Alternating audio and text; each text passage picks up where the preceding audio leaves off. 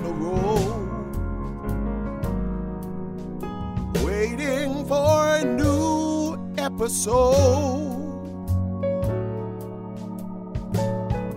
We've been thinking of you and just what you need. Oh, yeah, yeah. Now that the show's underway, Guess we can call it a day.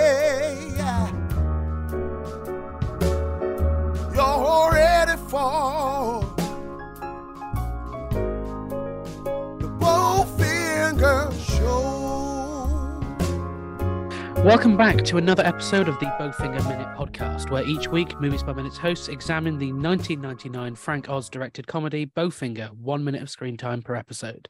Today, to look at minute 75 of Bowfinger, I'm joined with Ember Storm.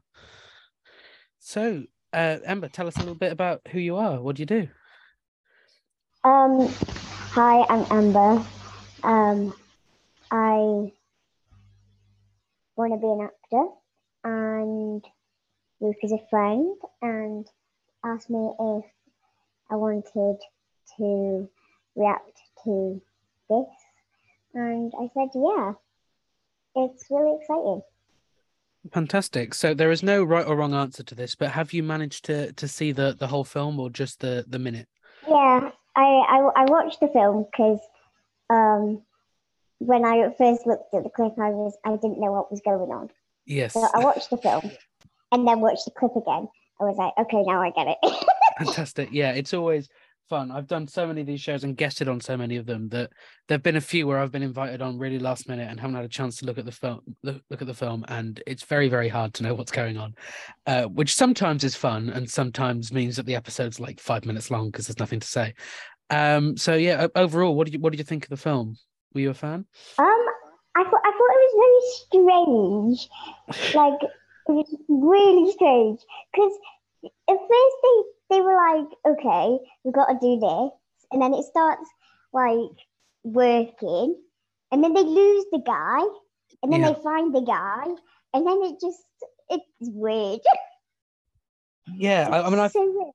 I find it a really kind of fascinating representation of the of the world of of indie filmmaking. I think um I've I've brought this up with him when he was on the show, but Bowfinger, there's a lot of Bowfinger's traits that remind me of Gareth a little bit.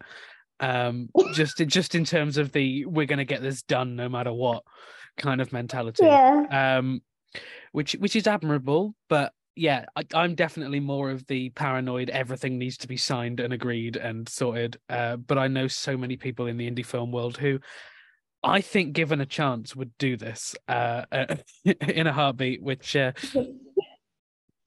um so uh yeah to to look at the minute which opens with the the, the sort of car chase scene um we have a continuation of the song super bad playing over um and we just kind of have just this insane chase in which we've got the i think in the previous minute we could see that the the camera guy was hidden in a tree on top of a, a truck filming whilst we've got um kit in one car who suddenly is being um face to face with a man who he believes to have been killed by aliens. And I, I just think it is it is frankly insane this this concept of making a film without the lead actor knowing anything about it. But to be fair you could probably end up with a fairly decent end product um because his performance is you know as realistic as you can get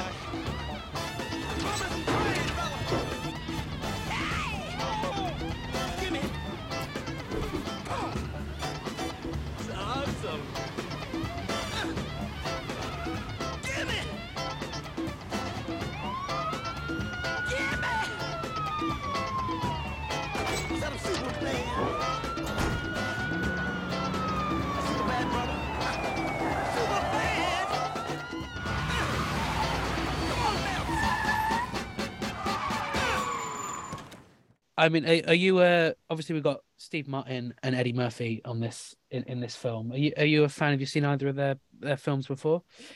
Um, yeah, I've, I've seen a couple. Um, and they're quite good. Hmm. So, like, as, as soon as I, I recognized some of the names that popped up, I was like, okay, this might be really good. And then it was just really strange because I was just like, what?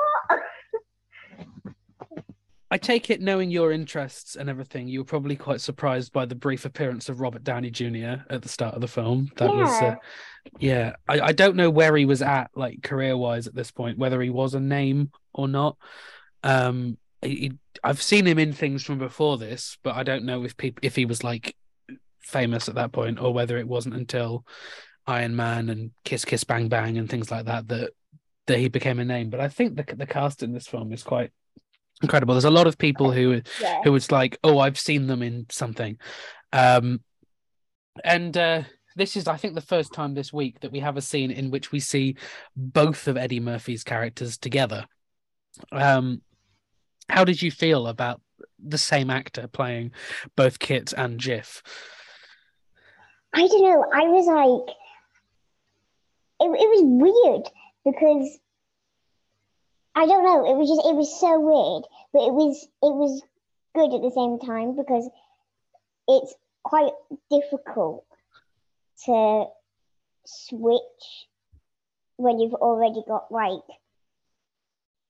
this whole thing about one character and you've put like all your energy into making that and then you've got to like switch to something totally different it's yeah it was good though i it was it was nice to see because we do a lot of that in college Yeah, I can imagine it being a lot of fun to play so two polar different characters on on screen. Mm. Um, but we've had different people, you know, on, on the show over the course of this week. Um, Rocking Horse's very own NASA did not realize that they were both the same actor um, until we brought it up. I don't think, which is uh, an interesting point. Which I think they are different enough that it might be easy enough to to not notice. Um, Eddie Murphy has done a, a fair amount of films in which he plays like half the cast. Um, like there's a brilliant film Coming to America where like uh, literally probably about 50% of the characters are Eddie Murphy in different forms of makeup. So it- it's definitely like a thing he does. Uh, but I think for this film, which is more more grounded than a lot of Eddie Murphy's comedies, the fact that the two characters are related kind of helps. yeah Um, so yeah, we have these these sort of police cars start following him, uh, and you can tell that they're all very very panicked um, about what on earth is going on. I mean, this this would be absolutely terrifying as if if you were Kit that you suddenly think you've been attacked by aliens, and I I do love the the sort of extra addition story wise that he is going through therapy because he believed aliens were following him, and now they're unintentionally making that true. Um, uh, so yeah, Jiff pops out and in in tinfoil and points a, a gun at the car or some sort of sci-fi looking weapon. Um, he, he pops out from the boot, and then we've got these kind of reversing cars, and it's quite fascinating. It's, it's quite a lengthy car chase as a whole. Like I think the last three episodes have been this car chase. Um, so I think it's it's very well choreographed. I mean, I whenever I watch any sort of car chase scene in things, I just think about how much of a pain that would be to logistically film. You know, um, yeah tr- trying to fit a camera in a car or putting the car on the back of a van or or something. It's or like hanging out trying to get yeah. the one in front yeah So I can imagine this took probably a a fair few days to get done, and then yeah, the the police kind of pull them over, and uh, the the first, well, there there there are two cops that come out and point guns at them. Um, Jiff is is very confused and trying to defend. Not Jiff. Uh, Kit is very confused and trying to d- defend himself, and for some, for some reason, all of his like his entourage or whatever are just using the fact that he's Kit Ramsey as a defense. They're like, he's Kit Ramsey. You can't do anything. He's Kit Ramsey. Um, which it, it just seems to be the idea that if he's if he's famous, he can get away with stuff. I guess. Do it now! Do it now, right now! Right now, it's going down so bad! Okay. Yeah, Kit Ramsey. What you doing? Come on, That's Kit Ramsey, man. Hey, you know who I am. You know who I am, right? I want to make a report. Please, one at a time. I can't hear Hey, I'm you. Kit Ramsey. Hey, come on now. I'm number 13 on Premiere's Power List. What you doing now? I... But then out out comes one of the cops. Uh, annoyingly, this this minute later on um, cuts off just before the guy has the alien goo fall, pouring out of his eyes and his arm falls off, which I thought was a brilliant effect. Um, but uh, yeah, we kind of just hear, "Okay, please, one at a time. I can't hear you." And then one of the cops starts singing to him, singing "Top guys like you don't get far in this world, Mister," which, like, honestly. Oh, I've seen the film about three or four times. I still have no idea what's going on at this point. Tough guys like you don't get far in this world, mister. yeah, I was like, what is going on here? It was like, it was really funny when he started singing, but it was at the same time, it was just like, what? And then, and then the, the, the people in the car like so panicked and trying trying to get their word across, and these police are just like, no. So it's like, yeah, Yeah, it's it's it, it's quite fascinating because the, the film kind of builds almost like a farce in the fact that like it starts with one small lie that escalates to these kind of insane levels that we've kind of said on the show that like looking at these minutes on their own they're really surreal they're really absurd they're really over the top. But yet within the context of the film it almost feels earned by this point. Like it's a slow escalation into insanity that it kind of Yeah. makes sense how one thing leads to another leads to another.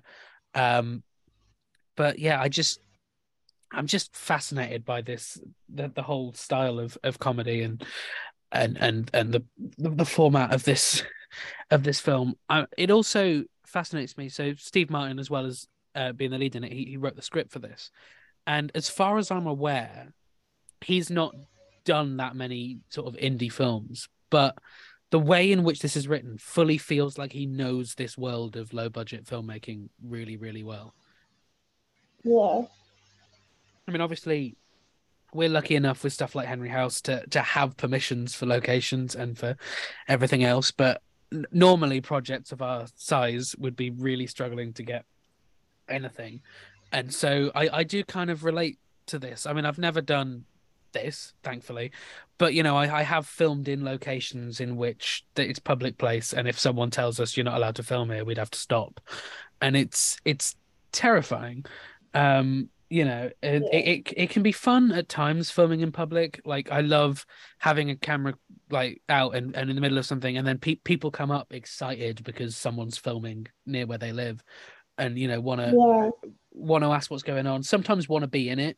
That's happened a few times. We were filming something in in manchester earlier this year and it was a really busy street and then people started coming up to us being like can we be in this? So i just started having like had a load of release forms with me and people just like you know signed a contract quickly and then went to be extras in the shot so that can all be really really exciting. But similarly like if the manager of a shop nearby doesn't want us outside their shop filming they could just come out at any point and tell us to leave which uh, would obviously screw up the schedule and and everything entirely. So it's it's a a really sort of terrifying industry when you're when you're doing sort of guerrilla filming. And um and I definitely I I- feel and see a lot of that in these characters and in what they're going through.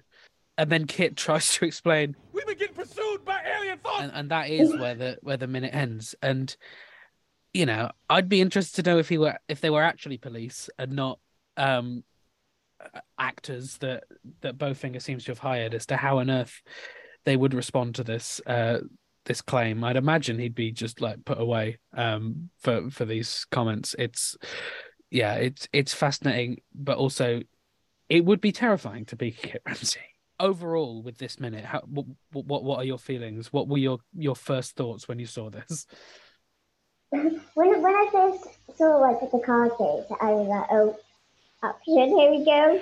And then the pre the pre started following, and I was like, uh oh, like, and then and then when he gets out, and he has this thing, like, which is like a gun, but it's not. Um, and it it just it made me think of like Despicable Me type of Yes, yeah, like rapidly, and then the, the, the police were like aiming guns at them, and they were so panicked. Um, and the fact that they were all trying to put their like fingers across, and then he comes out with just being like chased by aliens is just hilarious. Yeah, I also think one of my main annoyances with this film, which of course, like because it's it, it's fiction, we it is not going to be the case, is I would love to see what the the final film they made looked like. We only see like snippets Yeah. at the end, but I would have loved to see what sort of shots they they actually got for these sorts of sequences. I think it's fascinating and um you know, especially the the cameraman in the tree on the truck. I I would love to know how that li- literally and logistically would turn out. Um, but also the idea of they've got one shot at everything. Like if the camera dies at this point or something, or they accidentally turn it off, um, or you know, accidentally leave the lens cap on, um, is uh, they're done. That they've not got the scene and they can hardly bring him back to to do it again. The style of comedy within the film, um, what what are your sort of comedy tastes? Does does the style of does does it match your sense of humor, or does it is it just Um, strange and and weird? Yeah, it was it was more strange and weird to me than it was funny. Mm. Like I and I find pretty much anything funny. So for me to find that weird was kind of I don't know. It was it was strange because normally something like that would make me laugh, but I don't know. It just it was really weird and strange to watch because I had no idea what was going on when watching the film. I was like, okay, so we're here, then we're here, then wait, oh, okay, we're over here now. It, it was definitely strange. Yeah, that's fair. That that absolutely makes sense. I'd also be I'd be fascinated to know because obviously, like when we come to film what we're filming um very very soon, which will have already been filmed by the time this show this show comes out when we the Henry House, um, whether your your views on certain scenes or elements of this film would change were you to watch it like a year or so down the line when you've been on all the more film sets and kind of met all the more types of people that are there. Because I think so many of the the characters, the different types of people that are working with Bowfinger, like having worked in the indie film world for oh goodness, probably about five years now, which is weird. Um, like I feel like I've met people like all of them. Um, but also I think it, it does prove that like this is a, a, a film with a with a very niche audience. Yeah, I feel, I feel like in order to kind of get and like understand that film, you kind of have to like have gone through it a little bit. Yeah, I, I, I Yeah. I definitely agree. I think it's, yeah, I, I, I'm not quite sure what the critical reception was for the film actually, which I, I will actually really quickly Google because I'd just be fascinated to know, like on IMDb or on Rotten Tomatoes, is this considered a film that people love, um, or is this a film with a very very niche audience? Because we've definitely had a split on this on this show with people we've had on. Some people have really adored it, and other people have just left it feeling a little bit confused. Um, uh, I think the soundtrack and the vibe of it and everything of it as well is is very clearly a film from the late nineties. Like the soundtrack, the fashion, everything else. So it could also be quite dated. Uh, there we go. So yeah, so critics um, for for uh, for Bowfinger on Rotten Tomatoes, uh, kind of giving it eighty one percent, so sort of eight point one out of ten. Um, and then it's only about sixty one percent for for audiences. So it, it it feels like critics like this more than than general audiences do. Um, which which makes a lot of sense. It it has a very kind of cinephile base uh, rather than just general audiences. Um, so before we kind of wrap up this this show, do you have any kind of concluding thoughts on the minute? Concluding thoughts on on the film as a whole? um, the the like whole thing was good but weird and strange, and the chase just most of it reminded me of Despicable Me, and I don't know why. Uh, the costume vibe de- definitely in this in this minute. Like, I mean, it wasn't until you brought it up that I thought of it. It's just that kind of um camp, silly sci-fi that doesn't take itself too seriously. That is kind of that that vibe that that connects it. Um, are, are you a are you a sci-fi fan? Um, yeah, I like I like a lot of uh, like Star Wars or um, Star Trek like stuff like that. That's fair. Yeah, I'm. I've I've dabbled with sci-fi. I really like Doctor Who, but I feel like I only like the the Earthbound stuff, which then makes me think, do I like the sci-fi at all? Um, but Oh, yeah. I'm not. I, overall, I'm just not sure. Do you have anything to promote to our listeners? Anything you think they should uh, check out that you're connected with, or anything? Um, other than Henry House, I can't really think of anything. That's fair. Well, hopefully by this point, this is uh, this is May. I think that this comes out. There will be some Henry House stuff that they can find. They can check out Rockin' Horse Media on all good social medias. They can check us out on Patreon if they want some exclusive behind the scenes stuff and to support the show. Um, and the listeners, if they want to find me, it's probably best to find me on Podchaser. Um, and they can find all the podcasts and things I'm connected to, or check out my IMDb page. You can find the Bowfinger Minute podcast on Apple Podcasts, Spotify, and Google Play, or on the main site of bowfingerminute.com. If you have time, please like, subscribe, and review the show on Apple Podcasts or your podcatcher of choice. You can also find us on social media via the Welcome to Mindhead, the Bowfinger Minute Listener Centre on Facebook, and on Twitter at bowfingerminute.com. There are hundreds of other Movies by Minutes podcasts available at moviesbyminutes.com, and you should definitely check that site out for more shows. You know, if there's any film that our listeners are a fan of, uh, there is a high chance that someone in the Movies by Minutes world has analysed it minute at a time. If you happen to be a fan of About Time, Love Actually, or Love Rosie, then I can confirm those shows exist because I host them. Um, our brilliant theme tune is uh, performed by Mr. Math, and he's available on Spotify. Uh, so I hope you will join us here next time on the Bowfinger Minute. I've been Luke Allen, and in the meantime, keep it together, keep it together, keep it together.